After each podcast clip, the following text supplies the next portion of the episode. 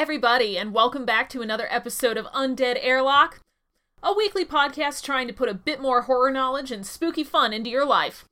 I am, of course, your exhausted host, Hannah Selector. I know, I know, I'm always tired. This time I really mean it, though. I have been busy, busy, busy. But you don't really care about that, do you? Of course not. So, moving right along and not explaining why everything has been so late recently. Um, I hope you guys all enjoyed our interview with Tony Burgess last week. I know I did. I am so happy it turned out well and that we fixed that little audio hiccup that we had there. I hope to get lots more creators on the show, so if you're a horror creator and want to chat or promote your latest project or maybe drop some specific favorite horror knowledge on us, let me know. I'll make it happen. We'll make a show out of it. It'll be fun. Uh, this week, though, it's just little old me.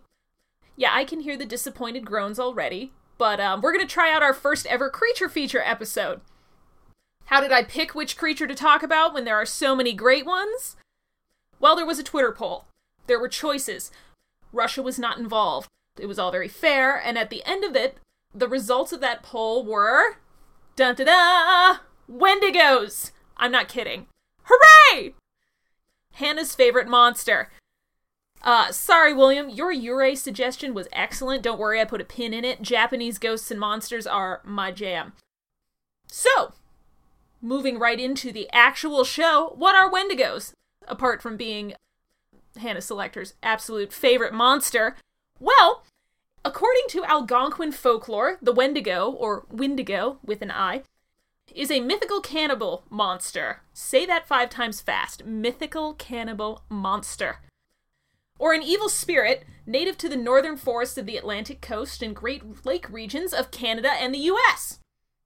A Wendigo may appear as a monster with some human characteristics, or as a sort of spirit who has taken over the body of a human being and made them more monstrous by that possession.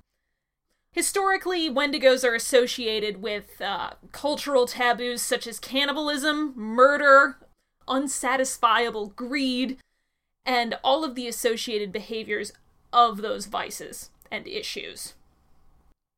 The Wendigo is part of a traditional belief system of several of the Algonquin speaking tribes across the United States and Canada, particularly the. Everyone, please bear with me. Oh my gosh, I am trying so hard. I'm gonna try so hard to pronounce all of these native words correctly. I've actually brought up pronunciation guides. I'm doing my absolute best here, but probably it's it's gonna be bad. Anyway, these tribes include the Ojibwe, the Saulteaux, the Cree, the Naskapi, and the Innu people. Descriptions vary from tribe to tribe, from people to people, but common in all of these cultures is the idea that the Wendigo is is an evil, supernatural, cannibalistic being. And Wendigos were always associated with and spoke of in connection with the cold, the northern Pacific regions, winter, famine, starvation, which is what drives the Wendigo's desperate and aberrant behavior. The lack of food, the lack of hospitable territory, and just a general lack of resources. Basil Johnston, who is an Ojibwe scholar and teacher from Northern Ontario, gives a description of the Wendigo as follows the Wendigo was gaunt to the point of emaciation, its desiccated skin pulled tightly over its bones, with its bones pushing out against its skin, its complexion the ash gray of death, and its eyes pushed back deep into their sockets. The Wendigo looked like a gaunt skeleton recently disinterred from the grave. What lips it had were tattered and bloody. Unclean and suffering from suppurations of the flesh, the Wendigo gave off a strange and eerie odor of decay and decomposition, of death and corruption. Quick aside, Mr. Johnston is just a lovely man who deserves a lot, a lot of credit. He was a high school teacher who taught at Earl Haig Secondary School in Ontario from 1962 to 1969. After that, he took up a position in the ethnology department of the Royal Ontario Museum. Uh, he focused his 25 years with the museum on the regeneration of lost languages, values, and beliefs of the Anishinaabe heritage. Basil Johnston was also responsible for developing a series of Ojibwa language courses on tape and in print. He believed that traditional language education was necessary for understanding Indigenous culture and went to a great deal of trouble to make sure that those languages were preserved properly and could be taught to future generations. He's written many, many informative books, um, most of them all on native culture and language and belief systems. A few noteworthy ones worth reading The Manitous, The Spiritual World of the Ojibwe, The Bear Walker and Other Stories, and Tales the Elders Told Ojibwe Legends. Basil died in 2015, unfortunately, um, but before his death, he donated his work, photographs, letters, papers, all sorts of things to the McMaster University Library to be used by researchers in their archives. So his legacy lives on, and we are grateful for what he's done. Okay, back to monsters and not delightful professors. Wendigos in Ojibwe, Eastern Cree, West Main Swampy Cree, Naskapi, and Innu lore are often described as being just huge, absolutely gigantic, bigger than people, much bigger than people in these cultures, when a Wendigo ate another person, when it committed the act of cannibalism that precipitated it becoming a Wendigo and continuing in its path as a Wendigo, it would grow in proportion to what it had just consumed. So it would double in size, and this would create the cycle that would cause the Wendigo to never be full, that created its ravenous spirit. As it grew, it could never fill itself up enough, and when it tried, it continued to grow, increasing that insatiable hunger and causing starvation. Now, this is a characteristic that usually does not appear in other Algonquin cultures. The Wendigo is seen, because of this, as a sort of physical embodiment of all of these vices of greed, of excess, of gluttony. It is never satisfied, no matter how many people it consumes, and it is always prowling, looking for new victims in a few specific traditions, people who became overpowered by greed, even if it wasn't associated with an act of cannibalism, could also turn into Wendigos. So, the Wendigo myth has sort of served as a metaphor for encouraging the spirit of selflessness, of cooperation, and encouraging people to act in the good of the community rather than for selfish gain. Certain legends also say that humans could be turned into wendigos by being in contact with a wendigo for too long, or for being stalked by one, simply the influence of a wendigo. So, as I said, in addition to being a cannibalistic monster in a very literal sense, many Native and First Nation people also understood the Wendigo as a concept, as a metaphor. Conceptually, a Wendigo can apply to any sort of person, idea, or political movement that is defined by a drive towards self gratification, toward greed, or to consumption and taking advantage of. These sorts of traits are the kinds of things that destroy societies and were the things that the Wendigo metaphor was meant to deter. Ojibwe scholar Brady DeSanti, who is a professor still at the University of Nebraska at Omaha, asserts that the Wendigo can be understood as a marker indicating a person who is imbalanced both internally and toward the larger community of human and spiritual beings around them.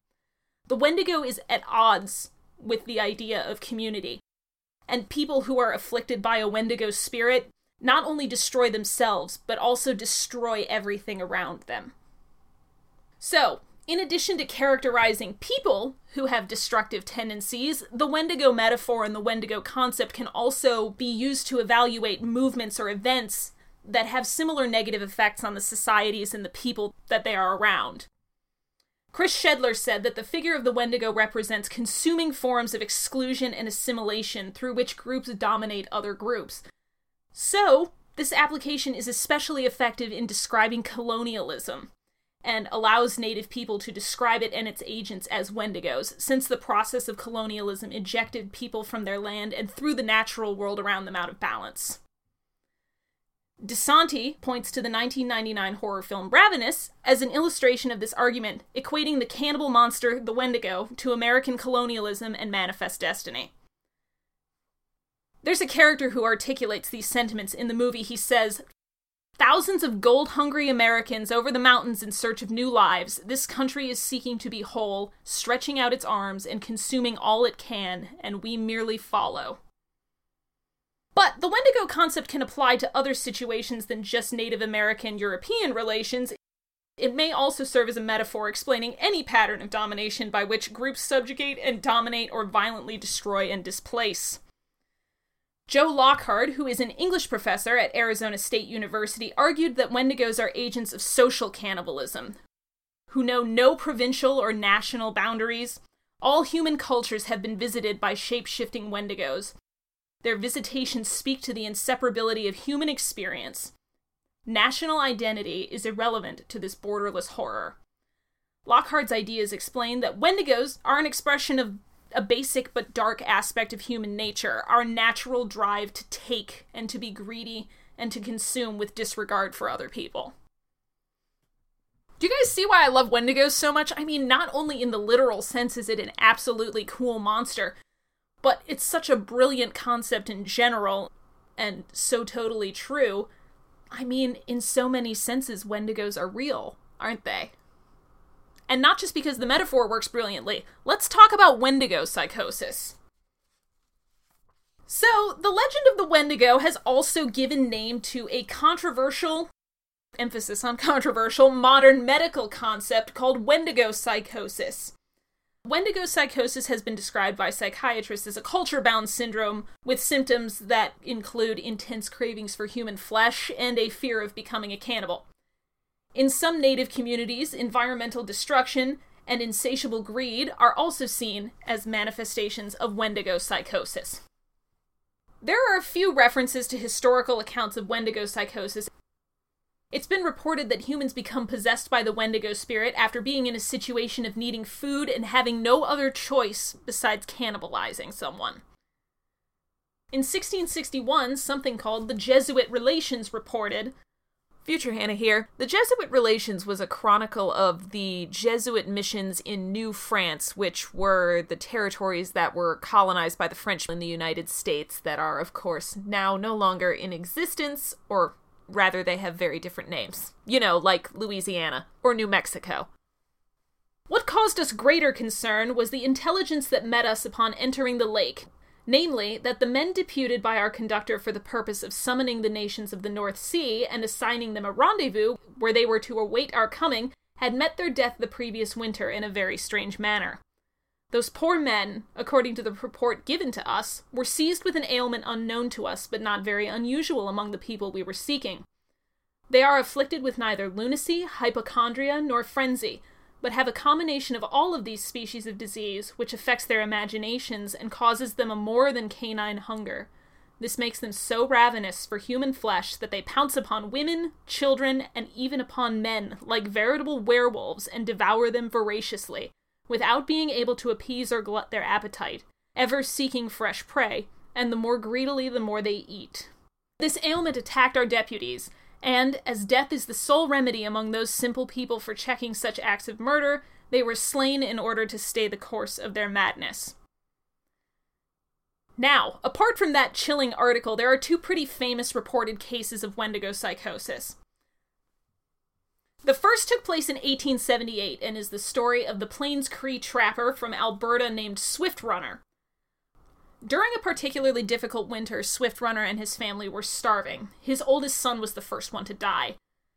They were about 25 miles from an emergency food supply at a Hudson Bay Company post, but Swift Runner first butchered and ate his wife and his five remaining children.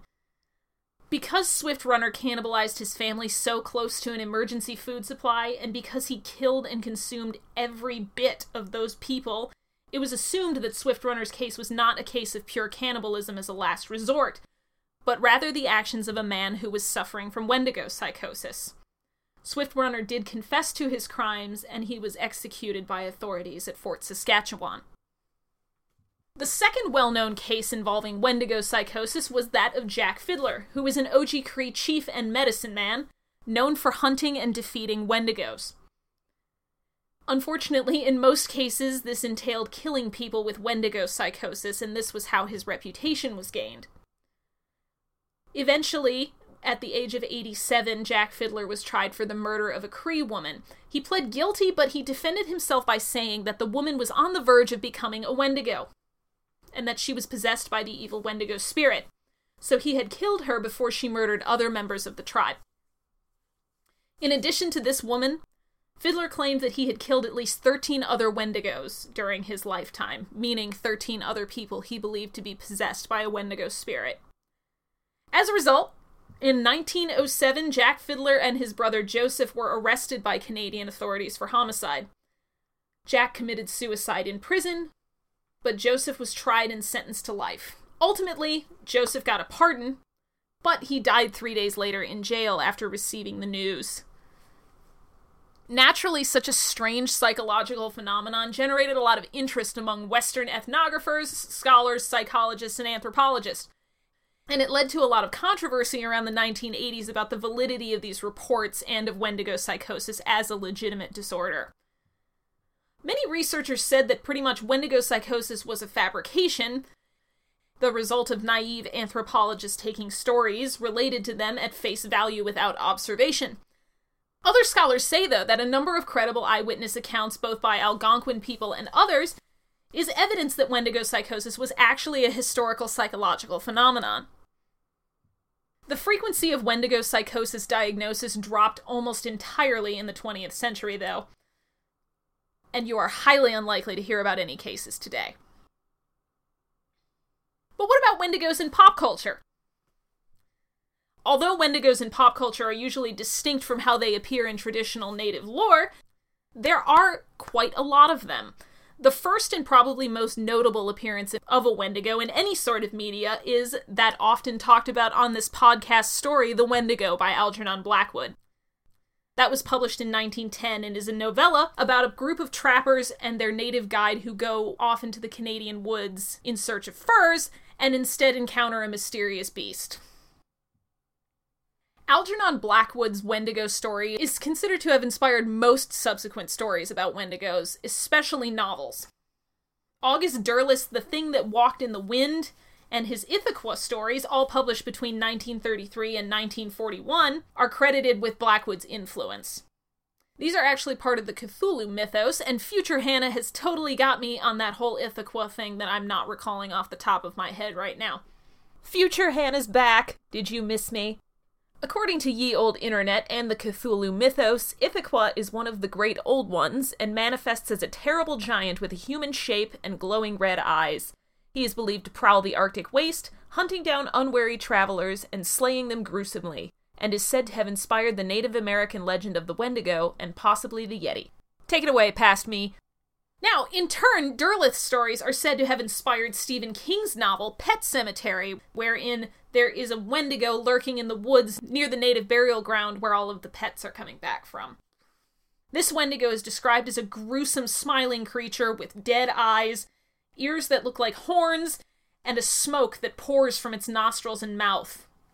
Now, Chippewa author Louise Erdrich's novel The Roundhouse won a National Book Award and depicts a situation where an individual person becomes a Wendigo. The novel describes its primary antagonist, a rapist whose violent crimes desecrate a sacred site, as a Wendigo who has to be killed because he threatens the reservation's safety. A selfish act that destroys the community around him. Perfect Wendigo story. Oh, and we talked about Vaughn Hardacker's novel Wendigo, which was in the Best of 2017 episode. Now, the Wendigo doesn't only appear in books, it also crops up in comics. Particularly notable might be the Wendigo's appearance in mainstream Marvel comics. Um, the monster is a result of a curse that afflicts those who commit acts of cannibalism in parts of Canada. The Wendigo first appeared in Marvel Comics in issue number 162 of The Incredible Hulk, which came out in April of 1973. The Wendigo fights against the Incredible Hulk as well as the Wolverine. It's pretty nifty if you want to check that out. There are also Wendigos in other comic books, right, future Hannah? Get on this, and also webcomics. Good gracious, I don't pay me enough. So, as far as graphic novel stories about Wendigos go, you can check out The Curse of the Wendigo by Matthew Misself, or The Last Winter by Larry Fessenden. And as far as webcomics are concerned, I've already mentioned it, I know, but you can check out Lies Within for a newish horror webcomic that includes a character who is also a Wendigo. Now let's see if Past Me can handle maybe finishing the show on her own. Creatures based upon Wendigos, or actual Wendigos, also appear in a number of horror movies. There's Dark Was the Night, which I watched last year, starring the brilliant Kevin Durand, whom I love, and not just because he was Vasiliy Fet in The Strain. Some people have said that the monsters in The Descent are based on Wendigos. I don't know if I necessarily agree with that sentiment, but The Descent is a decent watch, I guess, so there you go. Wendigos also crop up pretty frequently in television series Supernatural, Blood Ties, Charmed, Grimm, Sleepy Hollow, Teen Wolf, and Hannibal, in which a creature matching the Wendigo appears in several episodes. And I'm just going to go ahead and throw it out there that the beast in Over the Garden Wall gives me some serious Wendigo vibes, not just because of the horns, but because of the concept that he represents. If you guys haven't watched Over the Garden Wall, it is just a beautiful, dark little story. It takes place over 10 short episodes, and you should absolutely watch it. And then you should talk to me about it because I love Over the Garden Wall. And last but certainly not least, Wendigos in games. Wendigos appear in a number of video games, including most famously and most recently Until Dawn, a game whose central story is focused around Wendigos and the Wendigo mythos, as a sister and her friends journey into the mountains together after the death of her twin. Wendigos also appear in classic PlayStation game that I loved, The Legend of Dragoon, also the Secret World and the World of Warcraft series. They also make an appearance in tabletop games like Dungeons and Dragons, and a cute little kids game called The Legend of the Wendigo that you could definitely turn into a Christmas present for the little horror fan in your life. It's really simple and fun to play and easy for kids to understand without being too scary or inappropriate. In case anyone's interested in doing some further reading or learning about the Wendigo, here's a couple of other things that you can check out. The Wechuge is a creature appearing in the legends of Athabascan peoples and is similar in concept to the Wendigo, and sort of enhances your Wendigo knowledge, if you will. It is said to be a person who's possessed or overwhelmed by the power of one of the ancient spirit animals. The Wechuge were crafty, intelligent animals of giant sizes who retained their power despite being transformed into normal sized animals of the present day. Uh, Robin Ridington came across these stories while speaking with the Danezaa of the Peace River region in Western Canada. Much like the Wendigo, the Wechuge is trying to eat people, and tries to lure its prey away with cunning. In one folk tale, the Wechuge is made of ice and very strong and is only killed by being thrown on a campfire and kept there overnight until it has melted.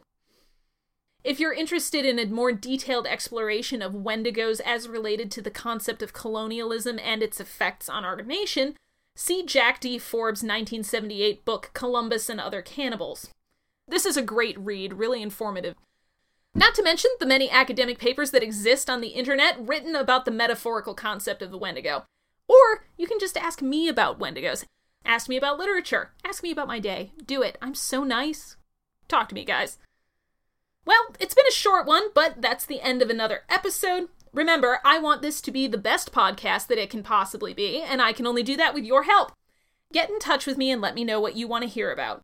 You can reach me by email at Hannah Selector, that's H A N N A H S E L E C T O R, at gmail.com, or on Twitter at Hannah Selector. I like to think that I'm getting better at Twitter, but I still don't feel like there's a lot of engagement. So if there's something that I'm supposed to be doing on Twitter that I'm not doing, I guess tell me, maybe? I don't know. Maybe don't. I'm very self conscious about my Twitter presence. I feel like it sucks. Anyway, check out the cast on SoundCloud, Acast, Pocket Cast, iTunes, and don't forget to rate, review, and subscribe if you feel so inclined. Major thank you to everybody who's done so so far. All of the works mentioned in today's cast will be available on Twitter in the form of our mention slash recommended recap. And I promise I will get back on the last two episodes' recaps as well before I post this one. I know those are still missing at the time of this recording. As the end approaches, it's time again for our Monster Masher sign off, a set of lines from a piece of horror media that let you know how you can defeat the evil and get out alive. Don't forget, if you recognize the lines in our sign off, hit me up on Twitter and let me know you figured it out. Or if you have a Monster Masher that you'd like to hear, get at me and let me know and we'll make it happen. Simpson, the student of divinity, was who arranged his conclusions probably with the best, though not most scientific appearance of order.